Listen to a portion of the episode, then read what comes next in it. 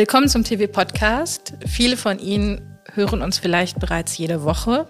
Macht uns das schon zu einer Community? Wir finden es in dieser Folge heraus. Unser Thema sind Communities.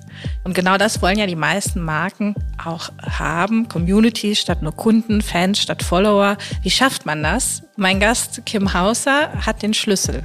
Gemeinsam mit ihren Kolleginnen vom Trendbüro der Beratungsgesellschaft für Trend und Innovation der Avantgarde Group hat sich intensiv mit dem Thema befasst und in ihrer Studie die Coding Communities, die Codes der Communities entschlüsselt. Ich freue mich sehr, dass sie heute bei uns im TV-Podcast ist und wir bei ihr zu Gast sein dürfen im Trendbüro in München. Mein Name ist Judith Kessler und mir gegenüber sitzt auch schon Kim Hauser. Na, hallo Judith, vielen Dank, äh, dass ich dabei sein darf heute.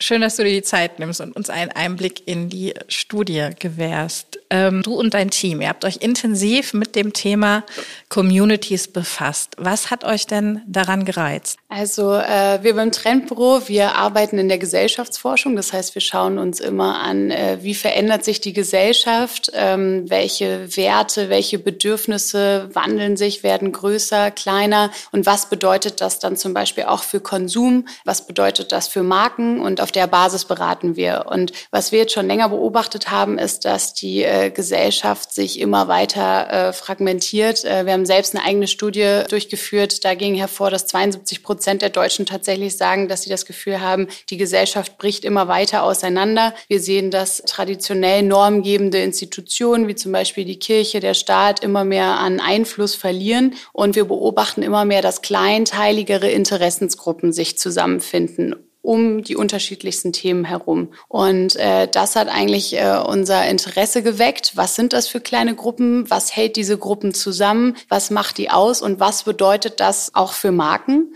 Und ähm, eben die Avantgarde-Gruppe, also unsere Muttergesellschaft, als Experten für Brand Engagement und Brand Experiences, aber auch eben Salesforce als Meister für Kundenbindung. Die beiden haben sich zusammengetan und haben uns beauftragt, uns einmal dieses Phänomen der, der Communities genauer anzuschauen mit den Forschungsmethoden, die uns eben zur Verfügung stehen. Mhm. Und was sind eure Forschungsmethoden? Also in diesem Fall, in dieser speziellen Studie, haben wir erstmal uns überhaupt ähm, angeschaut, was gibt es schon an Studien draußen zum Thema Communities. Wir haben viel ähm, Research betrieben. Ähm, Social Media, Global Web Index, verschiedene Quellen verwendet, auf der Basis Hypothesen entwickelt und dann ähm, den Ansatz der Mixed Methods verwendet. Das heißt, wir haben einmal qualitativ geforscht in Form von kleinen Fokusgruppen mit Beispiel-Communities und haben dann alles, was wir dort herausgefunden haben, nochmal mit einer quantitativen Studie ähm, untermauert und äh, 1000 Personen, die in Deutschland leben, befragt zu ihren Communities, denen sie sich zugehörig fühlen und was sie dann eigentlich zusammenhält. Und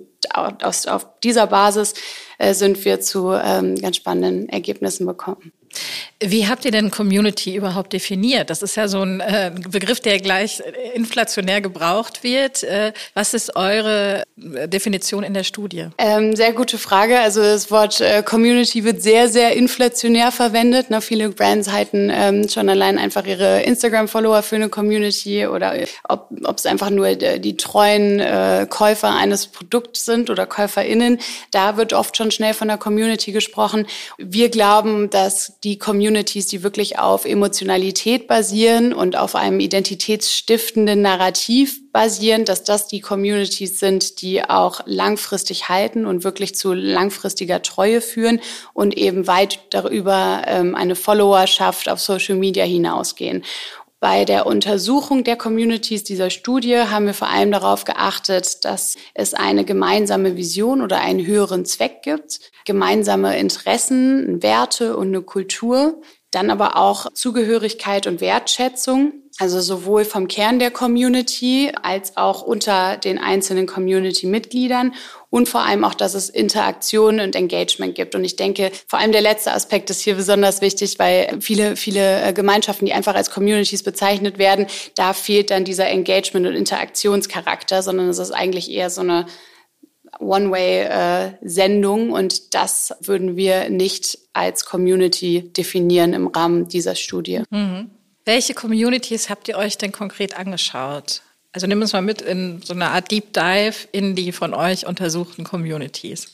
Also wir haben erstmal geschaut, äh, was gibt es eigentlich draußen so für Interessensfelder, ähm, die relevant wären und die vor allem auch Zeitgeist haben ähm, und wo finden die zusammen. Ne? Wir wollten gerne so ein bisschen eine Ausgewogenheit haben zwischen Communities, die primär online stattfinden, wo wir aber auch immer gleich äh, feststellen konnten, dass es auch ähm, physische Begegnungsräume äh, dazu gibt und die werden auch sehr, sehr stark gewünscht, auch bei Online-Communities. Und dann haben wir uns aber auch Communities angeschaut, die primär äh, physisch stattfinden, aber sich automatisch auch immer online zusätzlich ver vernetzen. Also es ist eigentlich überhaupt nicht zu separieren und es gibt immer diese zwei Ebenen und wir haben auch ganz stark gemerkt in der Studie, es ist äh, sehr, sehr stark gewünscht, auch von den Mitgliedern, sowohl digital als auch offline Interaktion zu haben. Eine ganz konkrete Community, die wir uns angeschaut haben, ist eine ähm, sportbasierte Community.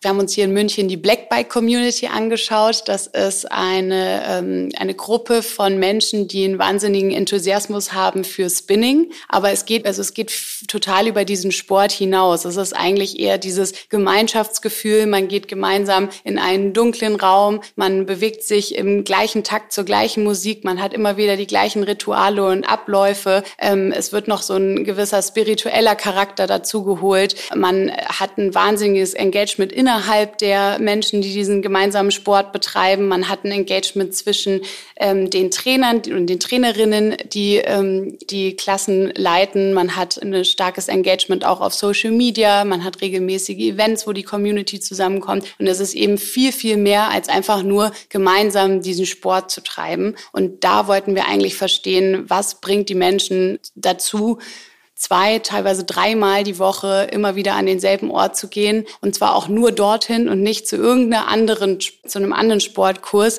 Was, was hält eigentlich diese Gruppe so zusammen?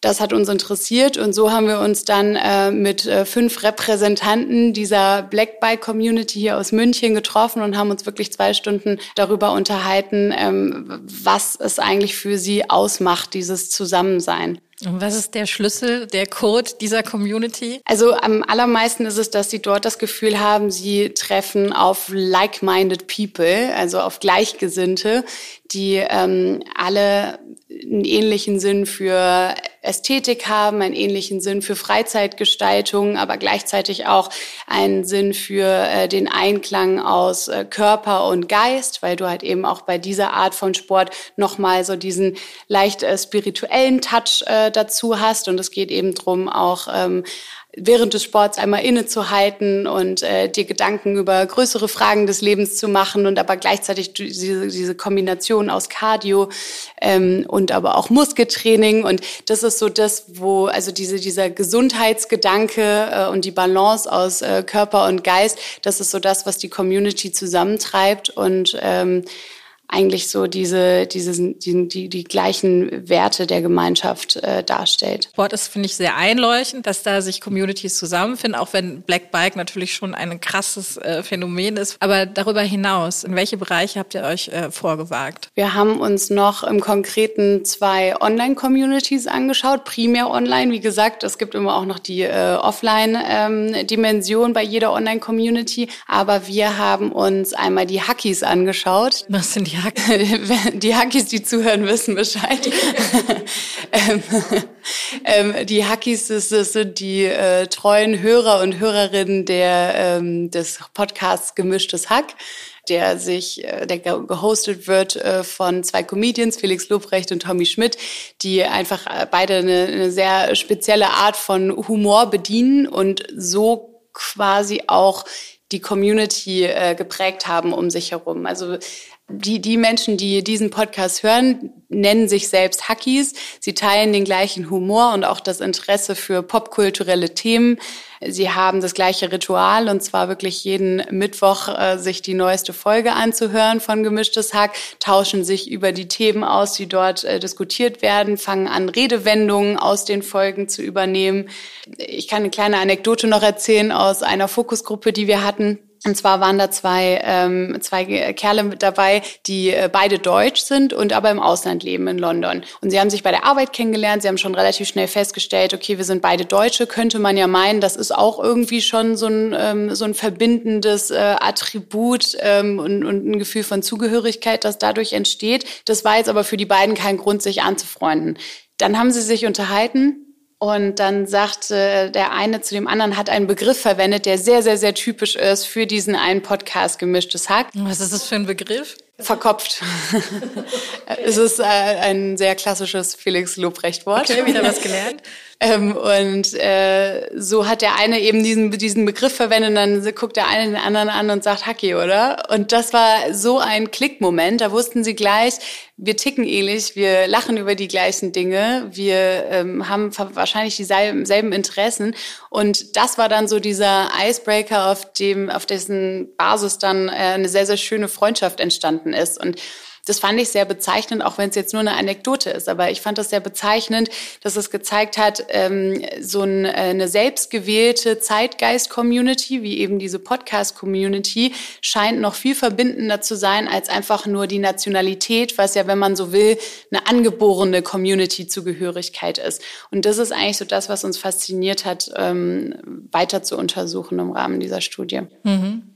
Also ihr wolltet ja die Communities entschlüsseln. Wenn du kurz einmal zusammenfasst, was, was sind eure wichtigsten Erkenntnisse? Also für uns war es vor allem das Allerwichtigste, einmal herauszufinden, wo liegt die Toleranz einer Community? Also wie stabil ist eine Community und wie lang würde eine Community in der Konstellation, in der sie sich befindet, ähm, bestehen bleiben? Und was muss eigentlich passieren, um zu sagen, jetzt ähm, jetzt gehe ich meiner Treue nicht mehr nach oder jetzt suche ich mir eine andere Community und wende mich ab. Das war so etwas, was uns sehr stark interessiert hat. Und äh, da haben wir zum Beispiel herausgefunden, dass es unglaublich wichtig ist, Communities einen nicht kommerziellen Raum zu bieten. Damit ist nicht gemeint, dass dort überhaupt keine Form von Verkauf stattfinden soll. Das, also Verkauf ist durchaus akzeptiert, aber eben es darf niemals im Vordergrund stehen.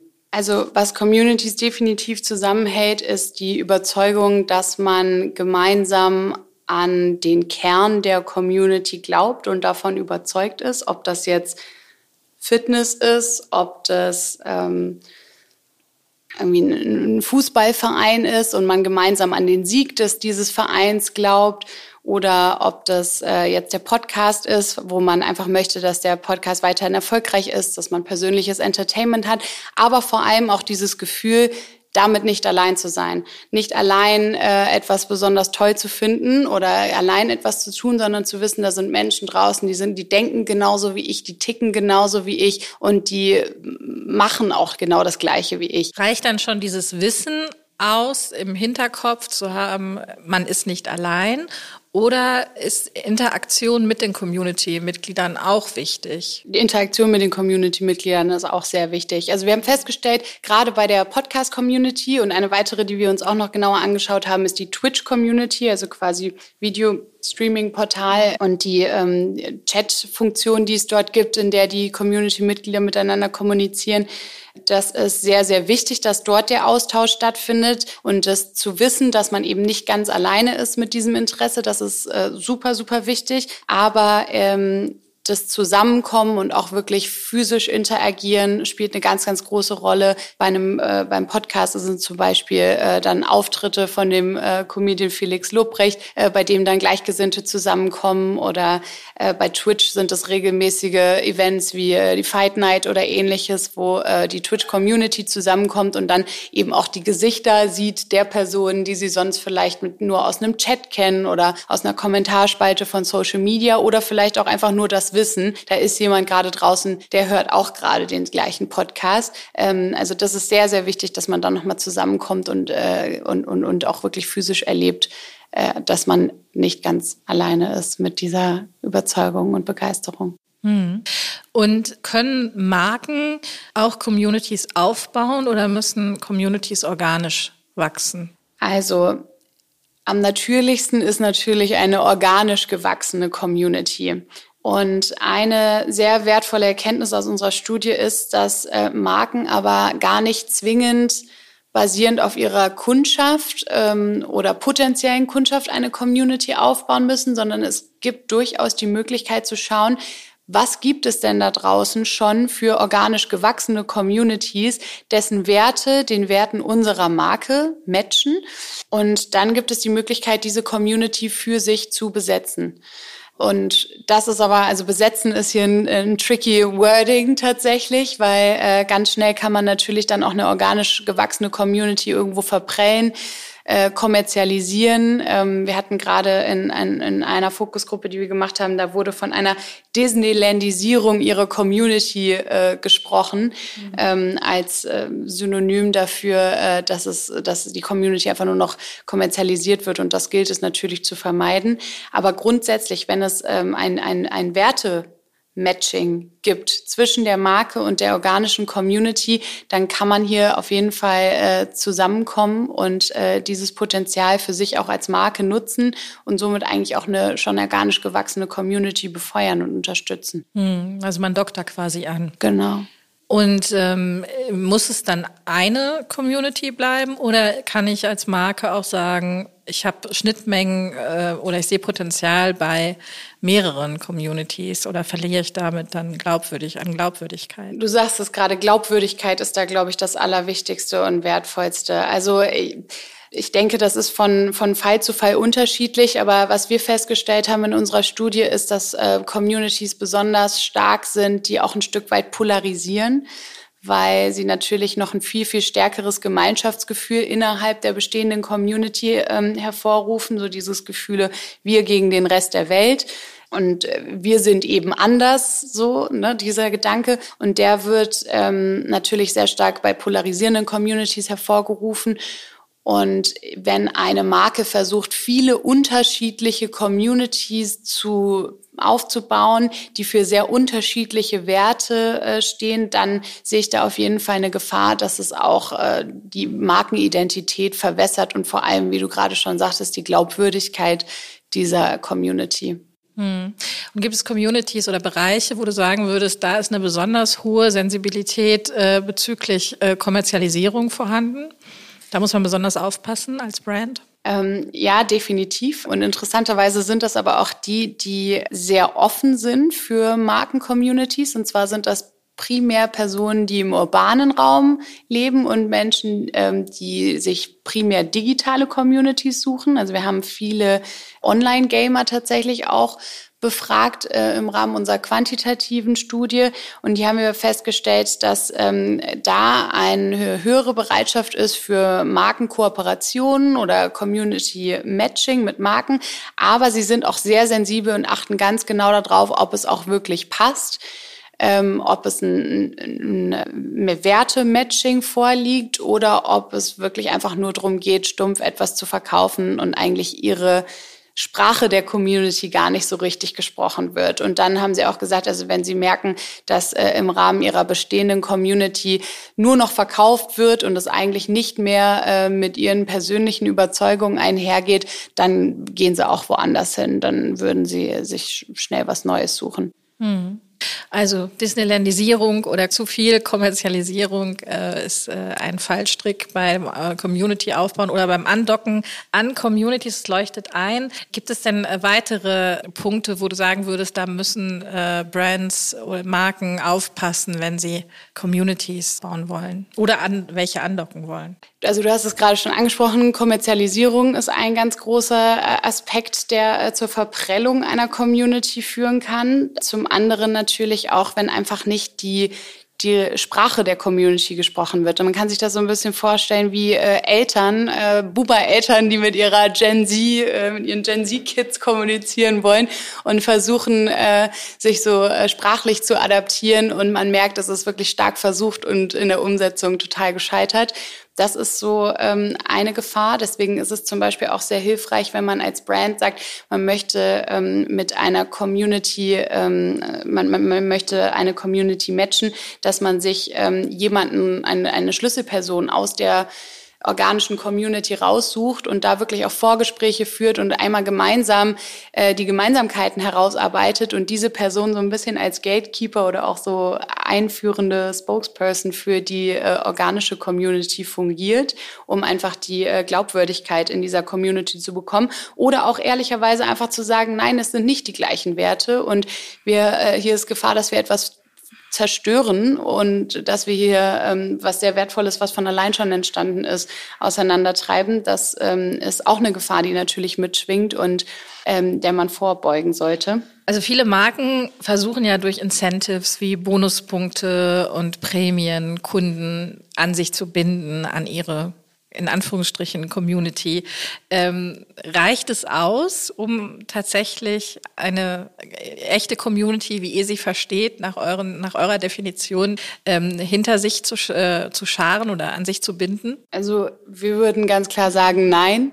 Ähm, was aber nicht bedeutet, dass äh, treue Programme außen vor gelassen werden sollten. Also im Gegenteil, wir haben auch in unserer Studie herausgefunden, dass ähm, der Großteil der Befragten, 62 Prozent waren es, haben gesagt, gesagt, ja klar, äh, gehöre ich treue Programme an und nutze sie auch regelmäßig. Also das ist auf jeden Fall ein ähm, ein äh, Tool, das Loyalität fördert gegenüber einer Marke, aber man muss sich eben bewusst sein, dass das noch nicht äh, die einzige Grundlage für eine Community sein kann, weil die Community, wie wir sie definieren, ist eine emotional aufgeladene Community. Wir reden hier wirklich von moralischer Loyalität gegenüber einer Community, also fast äh, oder auch einer Marke, wenn wir jetzt von einer Brand Community sprechen. Das ist fast wie in einer äh, zwischenmenschlichen Beziehung. Ähm, da geht es um die zwischenmenschliche zwischenmenschlichen Beziehungen äh, innerhalb der Community-Mitglieder, die Interaktion, die Rituale und alles, was äh, die Begegnungsstecken ähm, online und offline und das spielt alles zusammen und das ist ein Konglomerat, das über viel, viel mehr hinausgeht als einfach äh, Treuepunkte sammeln. Denn ähm, wenn etwas nur auf, also wenn Loyalität nur auf Treueprogramm basiert, dann ist die Gefahr sehr groß, dass es eine andere Brand gibt, die ein besseres Treueprogramm anbietet und zack ist man drüber. Also die Emotionalität ist da so der entscheidende Faktor. Die entscheidende Incentivierung im Grunde genommen, ja.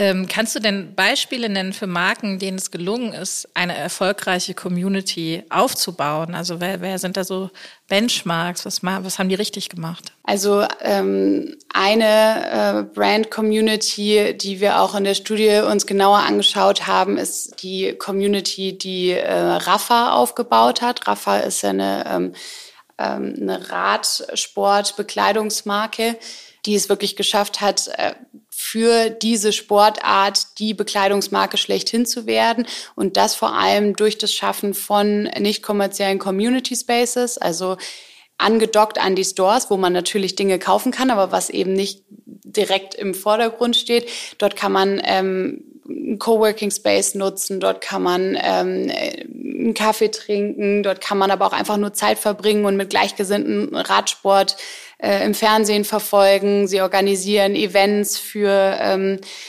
Tausende von Mitgliedern mittlerweile, die sich einfach mit dieser Marke, aber auch mit der Vision der Marke so stark identifizieren, weil das eben auf dieser gleichen Gesinnung und diesem gemeinsamen Narrativ äh, basiert und sie somit ähm, quasi so auch ein, ein Stück weit Orientierung und so einen gewissen Leuchtturm in einer Gesellschaft sehen, die droht immer weiter auseinanderzubrechen. Und das hat tatsächlich Rafa als Marke sehr, sehr gut geschafft, ihre Produkte und die Idee dahinter ähm, sehr emotional aufzuladen, so dass es wirklich mehr als nur eine Kundschaft ist, sondern auch eine Community. Mhm.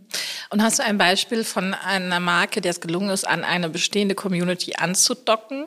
Ähm, Patagonia finde ich sehr, sehr stark, weil ähm, Patagonia sehr, sehr klare Werte hat, ähm, wofür die Marke steht. Also ähm, weiß nicht, ob ich es erläutern sollte kurz. Also Patagonia kennen ja wahrscheinlich die meisten. Ähm, also ähm, eine Bekleidungsmarke mit Fokus auf Outdoor-Bekleidung und vor allem äh, ganz, ganz groß geschrieben ist das Thema Nachhaltigkeit ähm, und ähm, auch das Engagement für ein gegen den Klimawandel. Das sind alles Themen, die Patagonia sich selbst als Marke ähm, auf äh, die Fahne schreibt.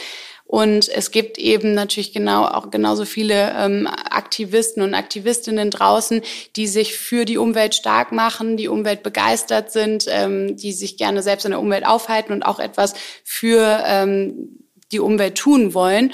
Und da hat Patagonia gesagt, das ist doch ein, äh, ein, ein perfektes Match zwischen Werten der Marke und Menschen, die sich draußen engagieren wollen. Warum schaffen wir denn nicht einfach eine Plattform, wo wir lokal Personen zusammenbringen, die sich engagieren wollen für die Umwelt? Und dort bringen wir Organisationen zusammen, die Initiativen ins Leben gerufen haben. Und wir schaffen quasi als Brand die Plattform, wo all diese Menschen mit den gleichen Interessen zusammenkommen. Dann tun die Menschen zusammen auch noch was Gutes und identifizieren sich auch wiederum über Patagonia ähm, mit diesem Projekt an sich.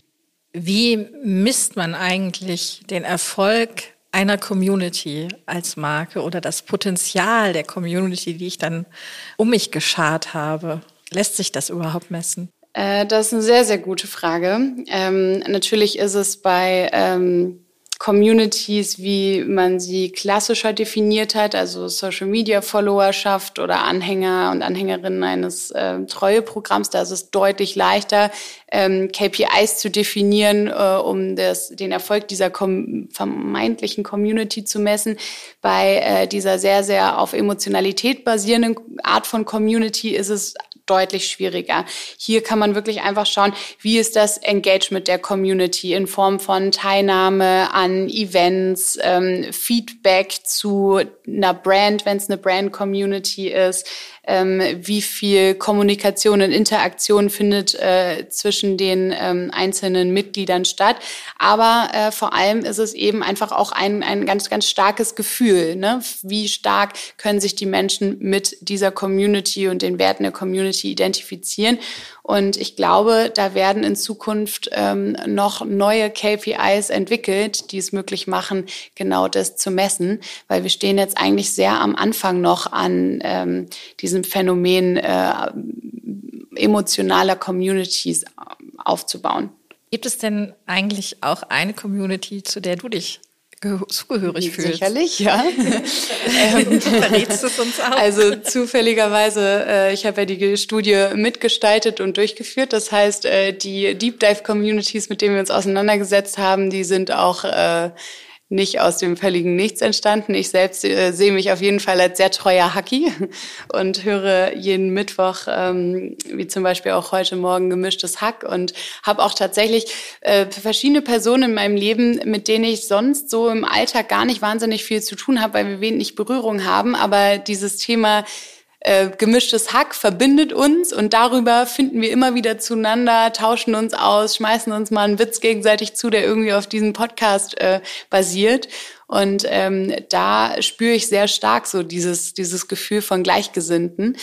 Ähm, und ansonsten bin ich auch äh, sehr, sehr Blackbike und Spinning begeistert und äh, habe mich da sehr in diesen äh, in dieses Movement ähm, mit reinziehen lassen und fand das deshalb auch ganz besonders spannend zu untersuchen. Und äh, wen würdest du gerne mal im TV-Podcast hören? Also da wir ja beim Textilwirtschaftspodcast sind, ist ähm, der erste Gedanke, der mir kommt, äh, eine Brand, die mir persönlich sehr, sehr am Herzen liegt. Und zwar nennt sie sich Mood. Mood steht für Made Out of Trash und ist eine Upcycling-Brand für, ähm, für Mode. Und äh, das ist äh, noch ein relativ junge Brand aus Berlin, die ähm, ursprünglich damit angefangen haben, aus alter Bettwäsche ähm, T-Shirts und Kleider zu designen. Mittlerweile haben sie Mäntel, ähm, Gürtel, Schals und vieles, vieles mehr. Und was ich bei denen äh, sehr gelungen finde, zum einen natürlich die Idee dahinter, ne? nichts Neues äh, schaffen, wenn wir doch eigentlich schon genug äh, da draußen haben, sondern äh, vor allem haben sie auch total schöne Designs und einfach eine wahnsinnig schöne Markenphilosophie. Und äh, der Gründer Michael Pfeiffer ist ein äh, sehr redegewandter, rhetorisch starker Kerl, der sicherlich ein toller Gesprächspartner wäre. Okay, dann rufen wir ihn mal an. Vielen Dank, liebe Kim, dass du dir so viel Zeit genommen hast und uns äh, das Phänomen Communities erklärt hat. Das hat Spaß gemacht. Das hat mir auch sehr viel Spaß gemacht. Dankeschön. Das war Kim Hauser vom Trendbüro und das war der TV-Podcast für diese Woche. Wenn Ihnen gefallen hat, was Sie gehört haben, freuen wir uns über ein Abo und eine Bewertung. Mein Name ist Judith Kessler. Vielen Dank fürs Zuhören und wenn Sie mögen, bis nächste Woche.